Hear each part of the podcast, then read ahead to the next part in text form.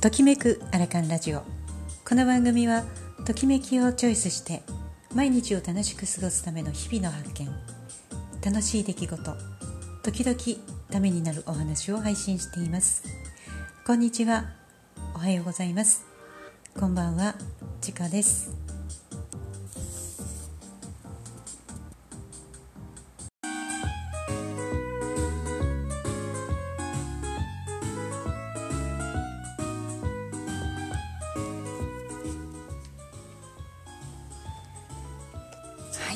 えー、ここ数日ですね、えー、夜ズームを開いてる時間が結構長くてですね、えー、なかなかブログは毎日更新してるんですけれども、少し間が空いてしまいました。えー、今日も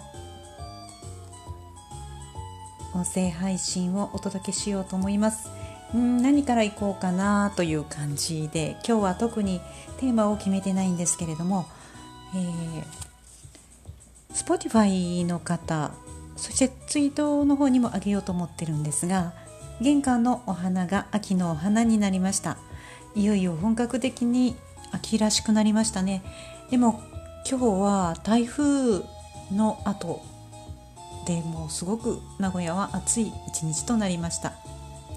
玄関のお花はコスモスとビバーナムとエノコログサという感じで、えー、ちょうどうちの玄関のスペースにぴったり合うような大きさで、えー、持ってきてくださいました。毎月買える時もありますし、少し季節がなんとなく、えー、夏が長引いたりとかして、そういう時はちょっとだけ間を置いて変えたりしています。今回は、えーまあ、やっと秋らしくなったということで、秋のお花に変わりました。えー、前回ブライダルソングを上げさせていただいたんですけれども、まあ、そこからですね、結構バタバタと過ごしておりまして、お仕事の間、お仕事の後とかですね、いろいろバタバタをしております。えー、昨日の夜はブログの方には上げたんですけど、まあ、コミュニティ仲間の伊沢香織さん、産業保健師のピース香織さんなんですが、本を出版されまして、そちらの出版記念の講演会にも参加させていただきました。えー、この本が卵子の大切なお話という本だったんですね。で、私世代には無関係かなとかって思って、まあでもサロンに置いてもいいなと思って、まあ、購入させていただいて、同時に講演会の参加ボタンもポチッと押してみたんですね。で、ちょうど本当にこの講演会の昨日にポストからもう急いで香織さんが送ってくださったんですけれども、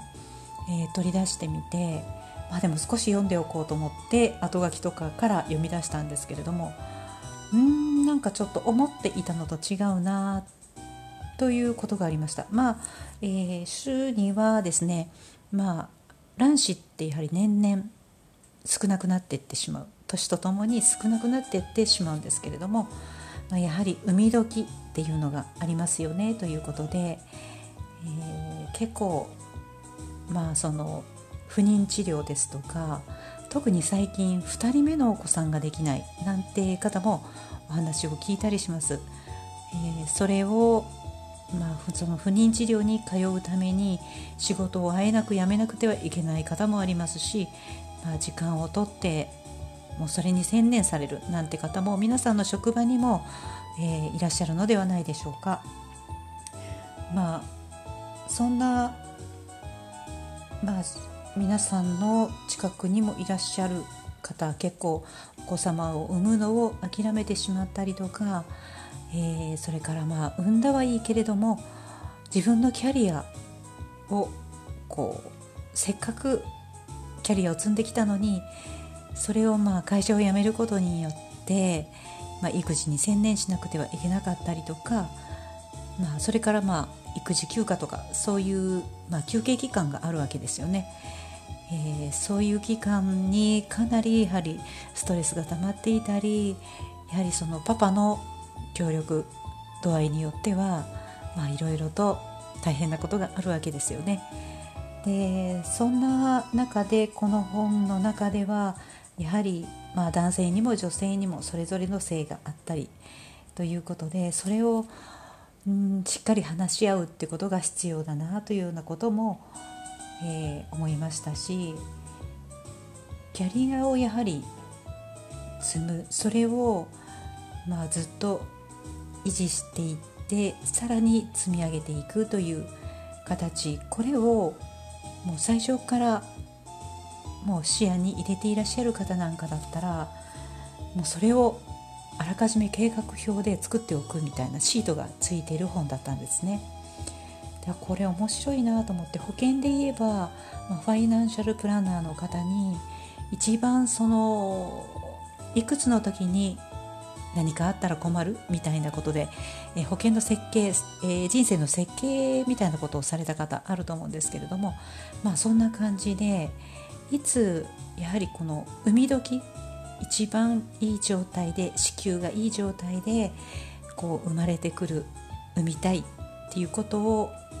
まあ、そこを中心に考えていくっていう場合もあると思うんですけれども、そうしたら、えー、どういう風で、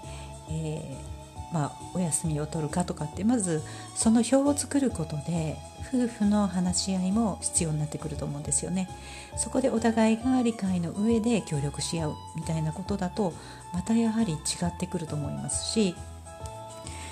うーんこの本のすごいところはですね、まあ、他にも、えー、将来的にこう出てきそうな、まあ介護のことだったりとか、そのあたりまでを視野に入れて、その時慌てないようにというような、えー、ことも、まあ、考えさせられるというか、そういった対話も大事なんだろうなというふうに結ばれているんですけれども、まあ、他にもですね、ジェンダーですね、最近、えー、話題になっているジェンダー問題ですとか、それからまあ、他にもいろいろ問題があると思うんですけれども、えー、そうですね、今結構、まあ、その男女平等以外にもうーんお金のことだったりと、具体的にじゃあその資産形成はどうするのかとか、あと多様化みたいなものも今すごく話題にされてますよね。そういったものもきちんと考えるというような本の内容になっているかと思います。うーん思っていたよりも私たち世代にもこれは役に立つというか、知っておくといいなというものだったりとか、そのシートを今からここからの人生にちょっと利用して作ってみるなんてのもありだなと思って見ていましたね。うーんすごく内容の濃い、そして、えー、今のそのキャリアを積んでいる世代、若い世代の方がもっと本当にもっと早く、じゅう代でもいいかもしれませんね、えー、もう早い段階でこれを知ってその計画を作っておくっていうことだと、多分生きやすいというか、人生設計本当にこううまく歩めるんじゃないかなと思います。で、まあ、それをしておくことでキャリアを積んだ方って意外とどこかの地点で体調を崩してしまったり、心を病んでしまったりなんていうことが多いなって思ってるんですけれども、まあ、それをちゃんと心と体の管理をすることで、まあ、安定して多分その見学が立っているっていうことで、こう急に襲ってくる不安とかそういうものがなくなると思うんですよね。それがすごくいいことなんじゃないかなと思って、うーんなんか至れり尽くせりという感じで、いろんなことが解決しそうな本だなと思いました。そしてこの講演会の中で、まあ、グループに分かれていろんなお話が聞けたんですが、まあ、その中で客室乗務員をされていた方、フィンランドのことについて少しお話をしていただいたんですが、フィンランドって世界で一番幸福度が高い国なんですよね。そして注目するのは、その社会で子供を育てるという体制が整っているということですね。えー、例えばえー、お子様を、まあ、産んだ方、お子様のある方、そしてそうでない方もお子様を育てる。どういうことかというと、まあ、社会全体で子どもを育てていくっていうことですよね。そしてその協力体制はもう国を挙げて整っているっていうことで、うーん日本もやはりこういうところにも、まあ、視点を置いて先々というか、まあ、いち早く取り組んでいくべきなんだろうなと思いますね。それによって、まあ、キャリアを積んだ女性とかのやっぱり不平等は減ってくると思いますし、もう何が何でも男性のように頑張ろうとしなくてもちゃんと認めてもらえて、そして働きやすいということがかなってくるんじゃないかなと思います。そしてその中で堂々と、まあ、お子様を産みたいという方は産んだり、そうでない方は、まあ、例えば、えーまあ、そのお子様ちょっと手があの欲しいんだっていうお子様に手を差し伸べたりなんていう時間を作ったりするのもありかなと思いますね。うんでも本当にこうちょっと先々対話を作り出していけるような、えー、これを元にして、まあ、家庭であったり会社であったり学校であったり、そういうところで何か対話の時間を持たれるといいなという投げかけにもなる本だったなと思います。えー、そしてですね、先日、まあ、お手入れをさせていただいた花嫁様から結婚式の写真を送っていただきました。本当に幸せそうな顔でご家族や、そしてご主人とのラブラブな写真も送っていただいて、もうちょっとうるうるとくるような、本当に心から嬉しく感じました。お肌も綺麗だよって言ってもらえたよっていうことで報告もしていただいたのがすごく嬉しかったですね。えー、そしてそして明日はですね、まあ、やはりコミュニティの船戸愛ちゃんが、えー、国際平和デー、ピースデーの日がお誕生日ということで、この、まあ、明日前日なんですけれども、純愛という映画をみんなで見て語ろうということですね。そしてこのつながる、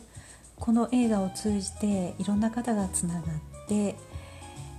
まあ、平和について考えたりとかっていうような時間を作っていくというイベントに参加させていただくことになりました。もう本当にギブの世界ですよね。もうこれは愛ちゃんがその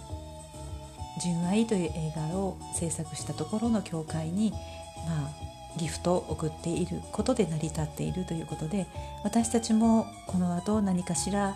えー、行動を起こすべきかなということは思っています。う